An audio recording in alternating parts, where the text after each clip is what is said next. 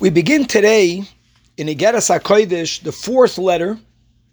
The fourth letter, like the third letter, is a letter written by the Alter Rebbe explaining the amazingness, the gewaldigkeit of the mitzvah of tzedakah.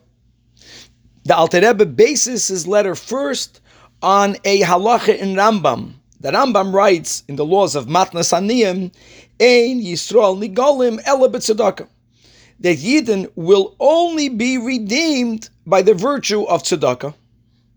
Also, basing this letter on a pasuk that's very much connected to these days, the days of Tisha B'av, and as we just read Shabbos prior to the Haftarah from Chazoin Yeshayo that concludes with the words Vishaveha, that its captives, in other words, Jewish captives, will be redeemed will be liberated bit tzedakah through the merit of tzedakah.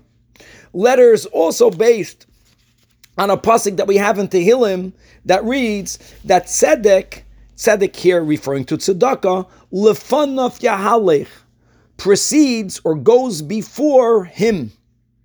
And the Alter Rebbe is asking that the correct grammatical way to write that tzedek, the tzedakah that we give, goes in front of us, walks in front of us, is tzedek lefanaf yelech. Tzedakah goes in front of us. The way it is written, yahalech, yahalech means tzedakah causes it to go in front of us. So what is the it that tzedakah is causing to go in front of us? So the Alter Rebbe begins to explain all of the above, and again, this is about explaining the awesomeness of tzedakah by quoting a pasuk again that we have in Tehillim, Kapitel Chav Zayin. This is the kapitel that we say during the month of Elul. That also reads Lacha Amar Libi Bakshu Panoi. Literally, these words mean that on your behalf, my heart says, "Seek my face." Seek my face. The pshat is that we are told to seek Hashem's face.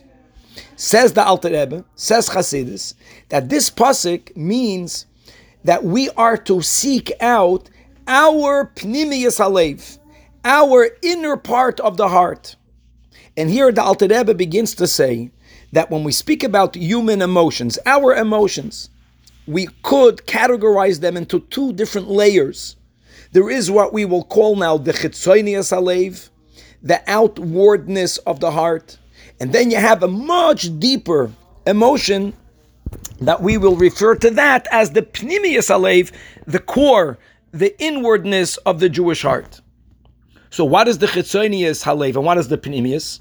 So imagine everything that we learned about, particularly in the first section of Tanya about the importance of being misbainan, of using our bina to better understand the greatness of our God, and then ultimately then to use the das to take it in, and being misbainan, spending time daily, contemplating on godliness, will give birth to a feelings of avas Hashem and yiras Hashem. Says the Alter Rebbe, all of that is in the category of chitzonius halev. In other words, if there can be a feeling that comes into being because of contemplation, because of bina, that in itself can only create a feeling that we will call relative to the core something external. So what is the core?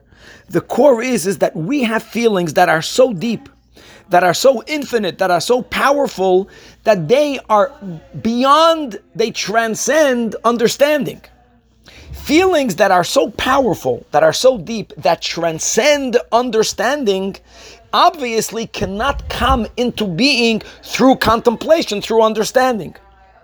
And as indeed the Alter Rebbe says when it comes to worldly matters, that there are certain times that something awakens, something so deep emotionally within the person, that they do something that transcends logic, which is a raya that there is a deep type of emotion that we all have somewhere buried that is beyond understanding. It transcends understanding.